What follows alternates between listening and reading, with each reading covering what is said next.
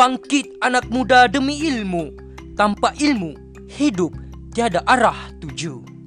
Bismillahirrahmanirrahim. Assalamualaikum warahmatullahi wabarakatuh. Dan salam sejahtera diucapkan kepada anak-anak murid cikgu sekalian. Apa kabar? Cikgu harap kamu sihat-sihat saja Dan mampu meneruskan pembelajaran kita pada kali ini. Untuk itu bersama cikgu lagi dalam segmen Celik Sejarah bersama Cikgu Syamrani untuk itu, dalam segmen pada kali ini kita akan menyentuh soal faktor-faktor kemunculan gerakan nasionalisme. Sebelum itu, cikgu nak tanya dengan anak-anak murid cikgu sekalian ini, adakah anda masih ingat berkaitan dengan definisi yang dimaksudkan dengan nasionalisme ini? Baiklah, Nasionalisme dianggap sebagai perasaan cinta terhadap bangsa dan negara untuk membebaskan tanah air daripada sebarang penjajahan maupun kerosakan yang berlaku. Justru itu, sebanyak tujuh faktor yang mendominasi kemunculan gerakan nasionalisme. Tetapi, pada hari ini cikgu hanya membincangkan tiga sahaja faktor dan selebihnya cikgu akan bincangkan pada segmen yang seterusnya. Tiga faktor yang cikgu maksudkan itu ialah peranan agama, penulisan kreatif dan juga media cetak. Okey, cikgu mulakan dengan faktor yang pertama iaitu peranan agama. Mengapakah peranan agama ini boleh mencetuskan gerakan nasionalisme? Baiklah. Peranan agama ini sebenarnya ditunjangi dengan fenomena penentangan yang berlaku di Mesir.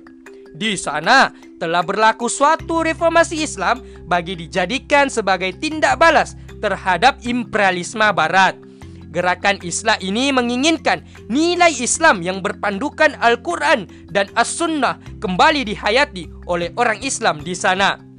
Motif ataupun indikator perjuangan gerakan Islam ini adalah jangan membiarkan nilai barat mengubah kehidupan orang Islam.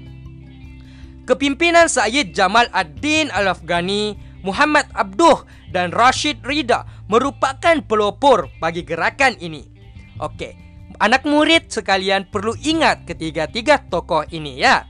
Jadi, kepimpinan orang Melayu pada ketika itu secara tidak langsung terpengaruh dengan semangat juang yang ditampilkan dalam gerakan islah ini.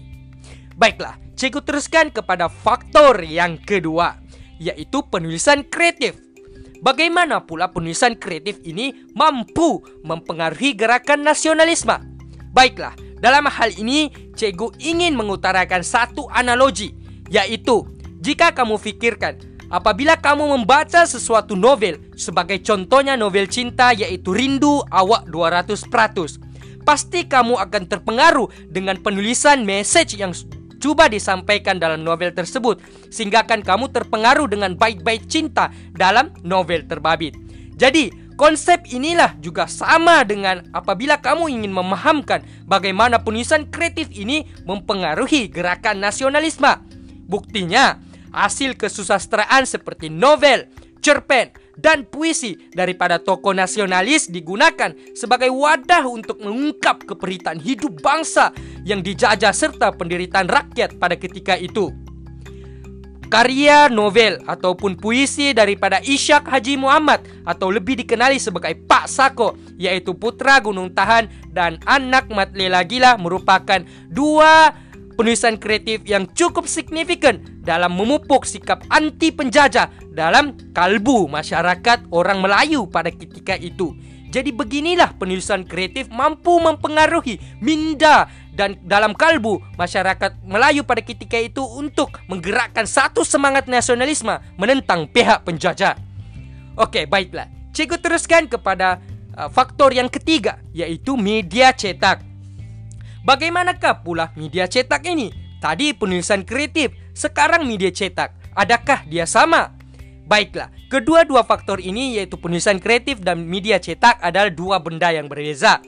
Sebagai contoh, media cetak ini penting untuk mem membolehkan idea-idea perjuangan tokoh tempatan tersebar luas melalui media cetak ini sehingga akan mencetuskan semangat kesatuan dalam orang Melayu media cetak seperti akhbar dan majalah digunakan bagi memberi info kepada penduduk berkaitan kekejaman yang dilakukan oleh pihak penjajah. Contohnya, Al-Imam, Neraca dan juga Pengasuh merupakan antara media cetak yang sangat berpengaruh pada ketika itu. Jadi, inilah uh, antara tiga faktor utama yang mempengaruhi kemunculan gerakan nasionalisme. Berbaki empat nanti cikgu akan bincangkan pada segmen yang seterusnya. Jadi dalam hal ini kamu perlu ingat bahwa tiga faktor ini telah mendahului faktor gerakan nasionalisme di tanah Melayu untuk menentang pihak penjajah, yaitu peranan agama, penulisan kreatif, dan juga media cetak. Dengan itu, cikgu harap kamu dapat memahami dan membaca balik dengan mendengar balik uh, audio yang cikgu coba sampaikan ini. Dengan itu, saya harap pelajar-pelajar cikgu dalam keadaan yang sentiasa sehat dan bersemangat untuk belajar sejarah. Kerana tanpa sejarah, pemikiran akan jadi kolot. Ingat pesan cikgu. Dengan itu, wabillahi taufik wal hidayah. Wassalamualaikum warahmatullahi wabarakatuh. Sampai jumpa lagi anak-anak murid cikgu sekalian. Bye bye. Assalamualaikum.